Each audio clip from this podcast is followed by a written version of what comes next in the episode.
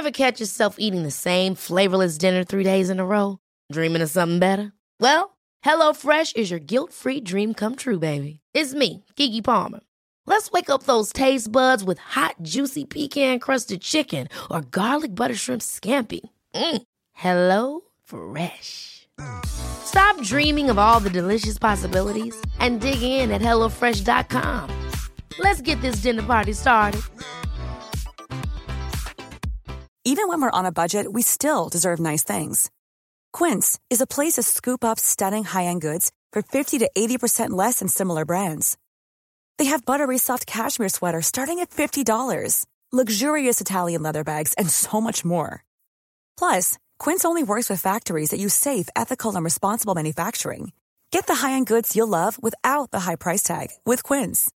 Go to quince.com/style for free shipping and 365-day returns. Want to get a chiseled look in the jawline? Sculpt and shape your jawline with added volume from Juvederm Volux XC. Juvederm Volux XC is an injectable gel specifically designed to be robust enough to improve moderate to severe loss of jawline definition. And it is the first and only hyaluronic acid filler approved for the jawline. Add volume to your jawline for a chiseled look with Juvederm Volux XC. For important safety information and to find a licensed specialist, visit juvederm.com. That's J U V E D E R M.com. Not for people with severe allergic reactions, allergies to lidocaine, or the proteins used in Juvederm. Common side effects include injection site redness, swelling, pain, tenderness, firmness, lumps, bumps, bruising, discoloration, or itching. There's a risk of unintentional injection into a blood vessel, which can cause vision abnormalities, blindness, stroke, temporary scabs, or scarring. Talk to a licensed specialist to find out if it's right for you. Visit juvederm.com. That's J U V E D E R M.com.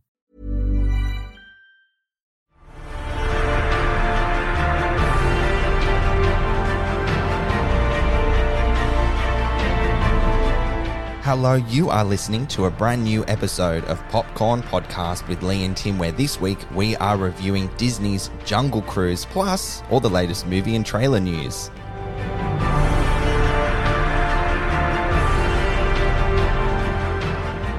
I'm Tim Ifland, movie buff, And I'm Lee Livingstone, entertainment journalist. and we love to talk all things movies. Yep, and today we're talking Jungle Cruise, based on the Disneyland theme park ride. This movie follows a small riverboat as it takes a group of travelers through a jungle filled with dangerous animals and reptiles. But this twist has a supernatural element. It does indeed. Jungle Cruise is directed by Jaume Collet-Serra, who is directing the up and coming Black Adam movie with mm-hmm. Dwayne Johnson, which has a whole lot of buzz around it, with a screenplay by Michael Green, Glenn Ficarra, and John Requa. The movie, of course, stars Dwayne Johnson, Emily Blunt, Jack Whitehall, Edgar Ramirez, and Paul Giamatti, ran- randomly. Very random, but we love to see him there. we do. Lee, the immediate vibes I got at the beginning of this film was that this was going to be a light-hearted and mischievous adventure film. How did you feel straight out of the gate? Yeah, it's very comparable to a movie like Pirates of the Caribbean, isn't it? Mm. In its business model of turning a theme park ride into a movie. And it's got a very similar story too, doesn't it? It's also been compared to The Mummy. What do you think of that comparison? Yes, I- I've heard people compare it to The Mummy. I also compare it to Indiana Jones. But what mm. sort of comparisons do you pull out of The Mummy with Jungle Cruise? Well, you've got the brother as the sidekick, the strong female character, ah. a male adventurer. There's there's similar elements there. Yeah. There you go. Now, this movie was delayed from 2019, so there's been a lot of hype and a lot of anticipation. And I was mm. actually wondering through this whether that coloured my judgment of it. I was a little bit underwhelmed, I have to say. Oh, really? I was not expecting that. Yeah, I mean, look, it's not a bad movie. Don't get me wrong. And the pace of the movie is great. It's always on. But I just Yeah. thought that that pace meant that we didn't get a lot of depth to the story or the characters. There were threads that were pulled together, especially in the third act, mm. that didn't get the time they deserved. And I would have liked to have seen more of. Yeah, I'm going to echo your statement. There was an incredible energy to this film. The Yeah. pacing, the editing style, all that was excellent. And you you really were introduced to these really big, bold, fun, colorful characters very early on. But I do agree, especially in the third act, it may have got a little bit convoluted and things needed to be thrown in there, I guess, explaining and developing out the supernatural elements that this story had uh, had for audiences, and you kind of didn't get deep enough into characters there. So I do kind of agree with you. I mean, it is a family friendly Disney film, though. You, you can't expect too much depth to it, but I, I expected more heart, I think, than I hmm. saw. Yeah, I think it was definitely more like cheeky and irreverent, but within that family friendly space, cheeky hmm. and irreverent, if you know what I mean. Like nothing hmm. too like untoward, but very much, you know, you can sit down with your kids and it not be like cover your ears and eyes sort of thing. Yeah. You say cheeky, corny comes to mind as well, but not in a bad way. Just in hmm. terms of the jokes, there was a lot of dad jokes, a lot of really silly jokes that Dwayne Johnson's character was throwing out there, which I enjoyed. I did chuckle along with them. Yeah, and Dwayne Johnson is the man for the job with delivering dumb dad jokes, no doubt. I think with that corny humor, it's a throw to the the humor that the ride, the original Disneyland Jungle Cruise ride has. It's full of dumb dad jokes, you know, the classic the backside of water and stuff like that. So they kind of almost got that out of the way at the beginning and then set its own sort of agenda from there, I feel. Have you been on the ride at Disneyland? Do you know what? I have. I have been on the ride. I've been to Disneyland. Weirdly, though, I don't have many memories of it. But this film felt weirdly nostalgic and mm. familiar at the same time. But I can't actually close my eyes and imagine myself on the Jungle Cruise. Have you been on it? Yeah, I'm pretty sure I've been on it as well. But do you think Yeah. that's a metaphor for the movie? Like it, it's it was nice and it was fun and it was a great experience, but maybe it might be a bit forgettable in time. Oh, see, I feel like we're almost on maybe not opposite sides of the fence here, but I had a really good bloody time watching this oh, movie. Look, it was enjoyable. Don't get me wrong; it was enjoyable. And I, as I said, I wonder if maybe my uh, being underwhelmed was because I had such high expectations. I mean, you put together Emily Blunt, Dwayne Johnson, and Disney, and expectations are at an all-time high. Yes, definitely. And I suppose when it's trying to play in this action adventure space, mm. there's a lot of baggage or expectations surrounding that.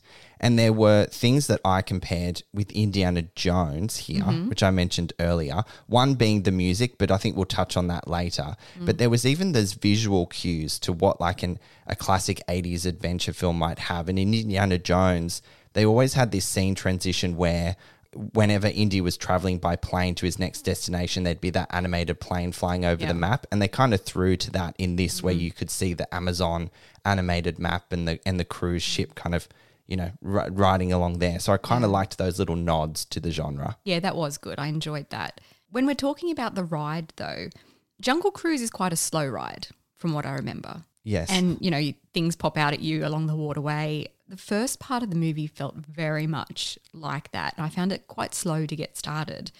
And because it took a bit of time to get going, there was no time left to explore these story threads, as I said. Yeah, did you think that um, the Tears of the Moon setup, that intrigue surrounding the mythology of the story and the mystery and the legend with the Spanish conquistadors, do you think that was the thing that was left to left in the gutter, just got washed away?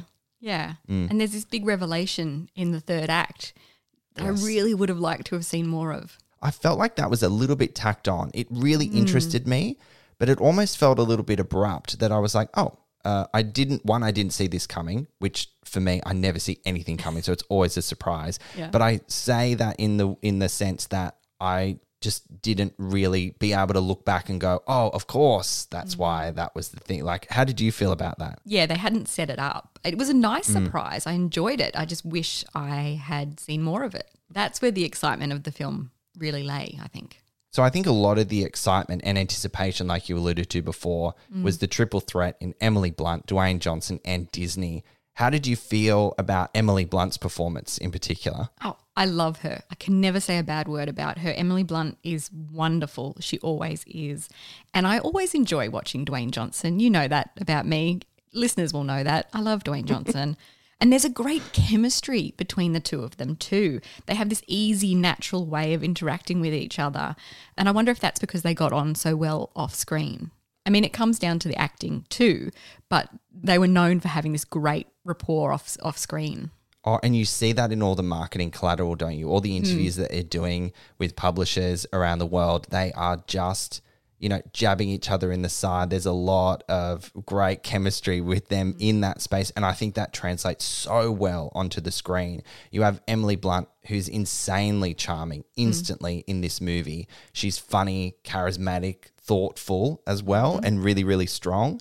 And then I was going to ask you, I think you've already answered this question, that does your adoration of Dwayne Johnson has that increased after Yeah. this film? Because he is bloody good in this. He's enjoyable to watch, absolutely. The only thing I will say is I didn't feel the sexual tension between them.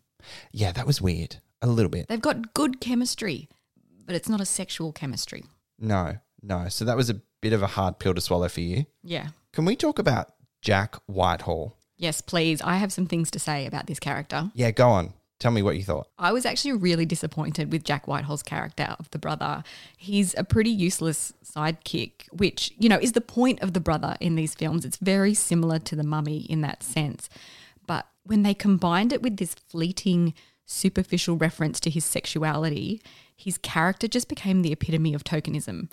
And it wasn't woke, which I think it was trying to be. It was just doubling down on this stupid stereotype of the fashion loving, fussy gay which irritated me. And, you know, at least John Hannah's Jonathan in The Mummy was an idiot, but he had purpose. I didn't feel that Jack Whitehall's character had purpose, unfortunately. And that's no dissing of Jack Whitehall. He was great in the character, but the character itself, I just thought was pretty pointless. Yeah, look, I hear you there. I guess I, it didn't really bother me as much. Like I identify as a gay man, mm. and you know maybe those stereotypes should upset me a little bit more. But maybe I'm blinded by how much of a fan I am of Jack Whitehall. Yeah, he's great. Yeah. Yeah. Have you seen his Netflix series Travels with My Father? Yes.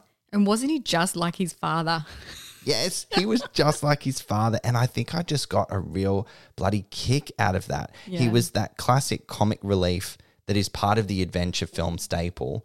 And I at times I did feel that he was quite endearing all the same, but then not annoying. But it sounds like we we're not on the same page there. But I did like his relationship with his sister uh, in Emily Blunt. I thought that played out quite tenderly at times. But again, they could have delved into that a bit more and given the character more depth. I yeah, Yes. I just felt that he was a bit superficial and tacked on. An idiot with no purpose. The worst kind of idiot. Can we talk about the production design and the digital effects? Okay, so Mm. this film felt, I don't know if this was just because I was watching it on a small screen. And I do want to say that actually. I feel like there would have been a difference in how I received this film if I'd seen it in the cinema. Absolutely. It felt extremely digitized to me, especially in London in the beginning and when they were arriving in Brazil. And it's not seamless on the small screen, unfortunately. Yeah, I got those vibes as well. Oh, I did find that they had some really beautiful lighting. They had mm. huge effects. Sometimes that it blurred the lines and it looked a little bit fake. But they also threw in some breathtaking set pieces, stuff that was like quite tangible. And I think that is part of the charm of an adventure film that the aesthetic of the locations and the creation of real sets gave it a really distinctive look and feel at times, but the balance was a little bit off. Did they convince you that they were in this location though? Because you have a big thing about spatial awareness.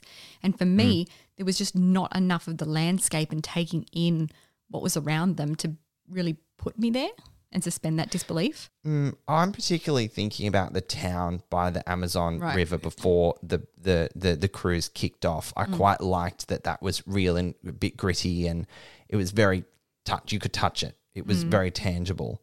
But yes, I do feel like the spatial awareness lacked a little bit of depth there and it had this kind of like pastel, I don't know, it had this like sheen about it that felt very digital effects heavy, which I think is what you're alluding to. There are some beautiful moments though. There's a couple of points where you get a sense of the era and the surroundings when we're seeing the world through this hand cranked silent movie camera that um, Lily Houghton, Emily's character, has brought with her, which was lovely, really lovely touch, but we didn't get much of it. Do you think that the film in general, maybe not to that level of sepia and and flickering image of what a silent film looks like with the camera, do you think we needed more of that sort of aesthetic and that would have sat well with you? Not that particularly, but just more of setting the time and setting the location. Like so at one point, the characters are marveling at like some fish, some magical aquatic creatures, which I don't want to give too much away, but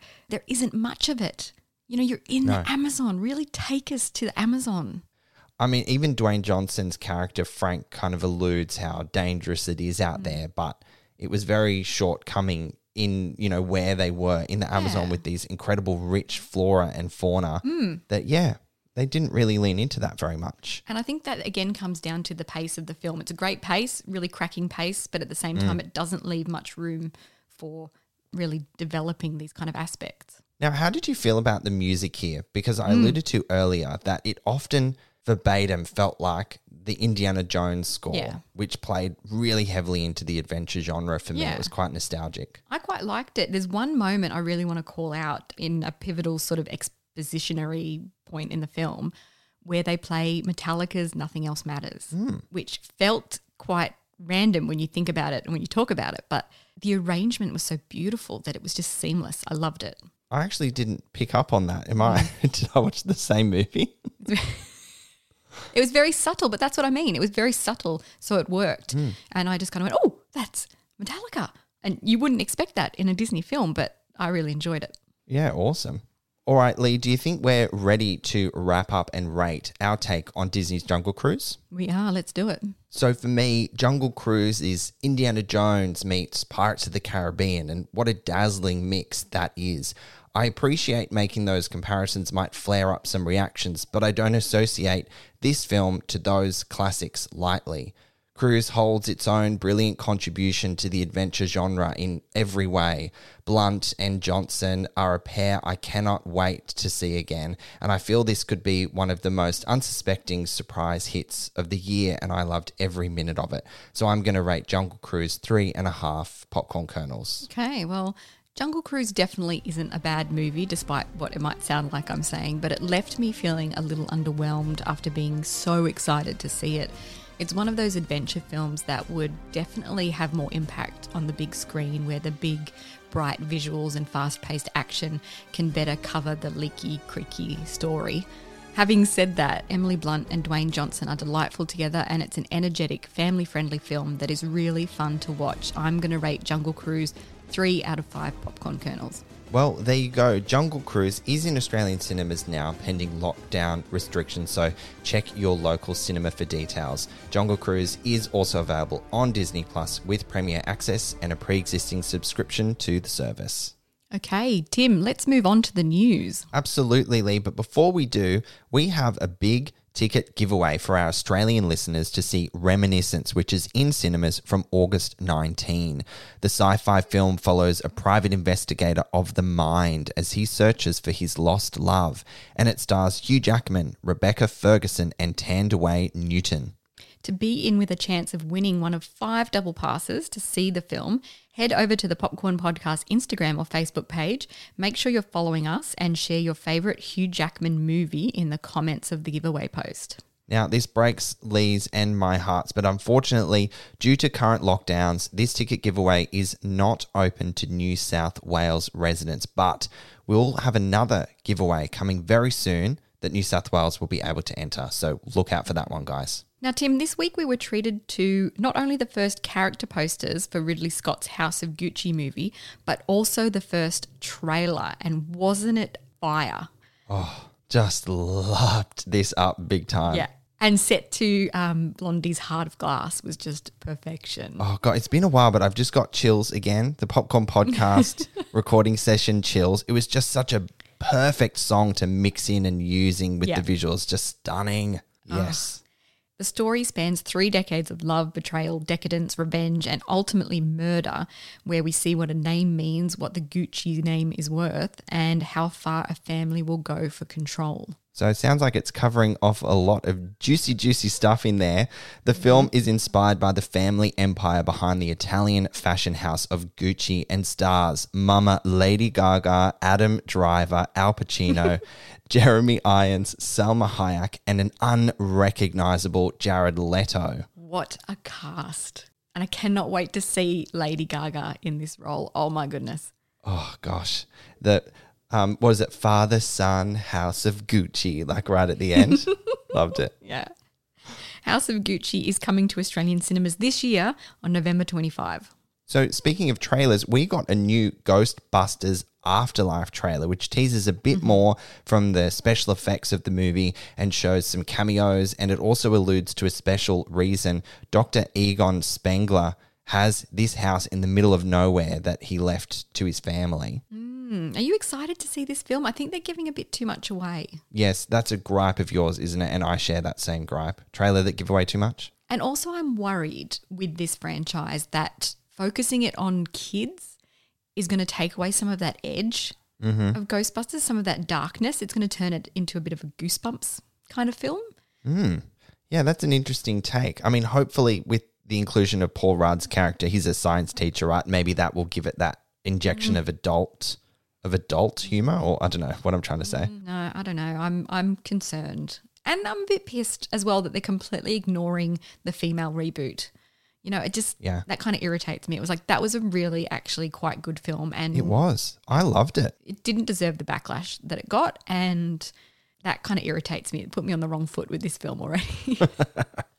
Okay, well, hopefully, uh, the sequel that stars Paul Rudd, Finn Wolfhard, and McKenna Grace, expected in Australian cinemas on December 2, proves you wrong, and it's a good fun ride, Lee. now I'm going to pronounce this name wrong, but Reggie Jean Page of Bridgerton. That's not how you say it. I'm pretty sure it's like Reggie. Reggie. Oh, Reggie. say it again. Anyway, the hot guy from Bridgerton will star in a remake of The Saint for Paramount, and the movie will be partly based on the 1920s book series about Simon Templar, a Robin Hood type criminal and thief for hire, also known as The Saint. There has previously been a 1960s TV series starring Roger Moore and a movie that starred Val Kilmer back in mm. 1997.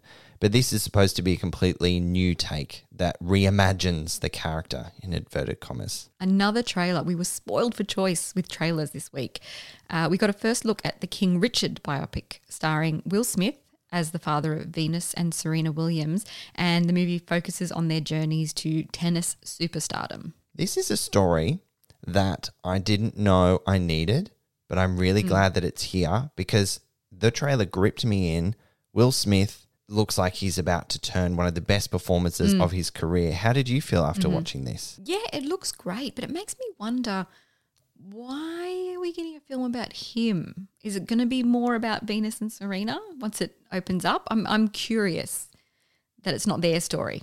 I think it is his story. I think it's the father's story. But we love a franchise in Hollywood. So maybe we'll get a Venus film and a Serena film and we get this perfect trilogy tennis maybe. biopics. Who knows? Yeah. Now, speaking of King Richard, the director of that movie, Reinaldo Marcus Green, also directed the upcoming Joe Bell.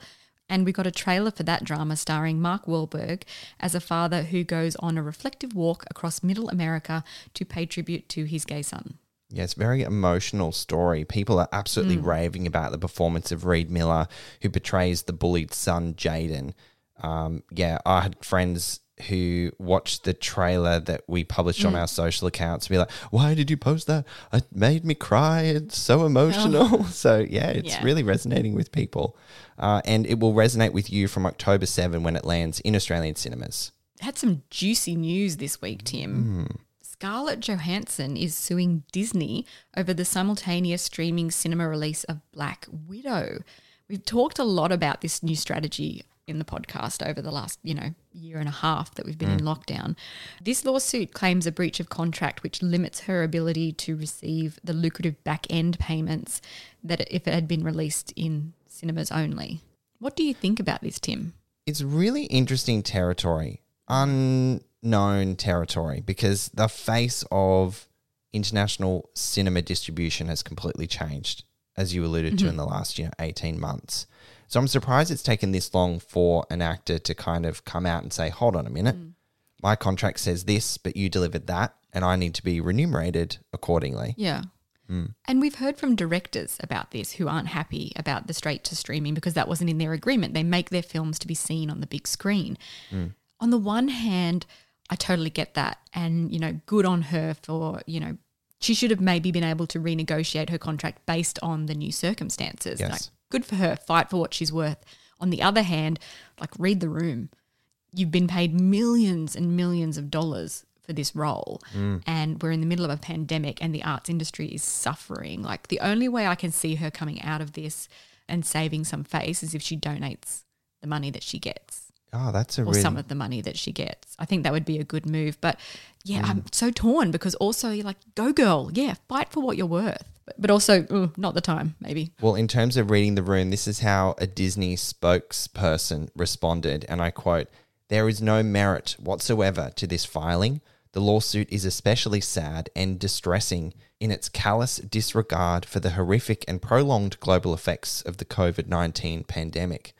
Disney has fully compiled with Miss Johansson's contract, and furthermore, the release of Black Widow on Disney Plus with Premier Access has significantly enhanced her ability to earn additional compensation on top of the $20 million she has received to date. So they're not having a bar of this, are they? No, and they have a point that they have complied with the contract, but that contract was made in a completely different world. Mm, definitely. And it's going to be interesting to see whether this opens the door for more people, if it sets a precedent. Yes, well, Gerard Butler has actually filed a lawsuit against the Angel Has Fallen, Olympus Has Fallen's franchise to say that he's owed back end profits, uh, ve- not in the same wheelhouse as it being streaming based on a streaming whatever release, but from a couple of years ago. Um, yeah, so I don't know. Maybe it's this new floodgate that's opened up, and people will stand up and fight for you know what they see as is owed to them. And look, during this time, massive studios haven't really taken the hit that the rest of the industry has taken. And so sending the films straight to streaming at the same time as putting them in the cinemas is really cutting the cinema industry off at the knees Yes, to line their own pockets. And, you know, everyone's taking a hit, so why not them too? Exactly. Well, let's keep an eye on where this develops and we'll bring it straight to you in our next news section of the podcast next week. So, more Disney news with Tiffany Haddish and Lakeith Stanfield both in talks to star in the remake of The Haunted Mansion based on the iconic Disneyland ride, which opened in 1969. And that takes guests, you know, through a creepy manor with ghosts and hmm. ghouls and all that jazz. This movie has already been made, hasn't it? Yeah, so we've we've had a movie based on this ride back in 2003. It starred Eddie Murphy and it was widely considered to be a critical flop and certainly a financial flop. It had a budget of $100 million and barely made that back. So I'm very hmm. interested in why they're deciding to remake a bit of a flop of a project, you know, almost 20 years ago. Do overs seem to be the thing at the moment, don't they? I also can't stand Tiffany Haddish, so I'm already on the back foot personally for this, but love to see Lakeith Stanfield involved. Well, that's it for the news this week, Tim. Guys, don't forget to check out our YouTube channel for the trailers we've just talked about and make sure you're subscribed to Popcorn Podcast because we have some super exciting interviews coming up. Can't reveal all of them right now, but we can say that the director of the Suicide Squad, James Gunn, will be joining us in our next episode. Oh gosh, I cannot wait to share that with you. My goodness, so exciting. Oh, guys, well, that was our episode of Popcorn Podcast where we reviewed Jungle Cruise, which is in cinemas now and available on Disney Plus with Premier Access. All right, guys, as always, thank you so much for listening. We'll catch you next time. Come and join in the conversation. You can like us on Facebook and follow us on Instagram at Popcorn Podcast.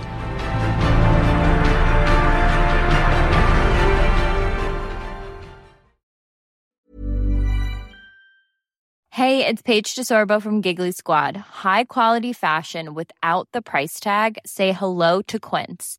I'm snagging high-end essentials like cozy cashmere sweaters, sleek leather jackets, fine jewelry, and so much more. With Quince being 50 to 80% less than similar brands. And they partner with factories that prioritize safe, ethical, and responsible manufacturing. I love that. Luxury quality within reach. Go to quince.com slash style to get free shipping and 365 day returns on your next order. Quince.com slash style. Ever catch yourself eating the same flavorless dinner three days in a row?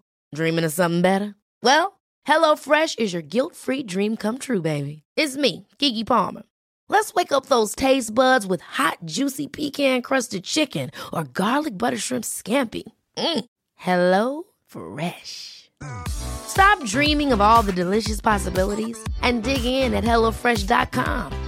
Let's get this dinner party started. How would you like to look five years younger? In a clinical study, people that had volume added with Juvederm Voluma XC in the cheeks perceived themselves as looking five years younger at six months after treatment. Look younger, feel like you. Add volume for lift and contour in the cheeks with Juvederm Voluma XC. Reverse signs of aging by adding volume to smooth laugh lines with Juvederm Vollure XC. For important safety information and to find a licensed specialist, visit juvederm.com. That's J U V E D E R M.com. Not for people with severe allergic reactions, allergies to lidocaine, or the proteins used in Juvederm. Common side effects include injection site redness, swelling, pain, tenderness, firmness, lumps, bumps, bruising, discoloration, or itching. There's a risk of unintentional injection into a blood vessel, which can cause vision abnormalities, blindness, stroke, temporary scabs, or scarring. Talk to a licensed specialist to find out if it's right for you.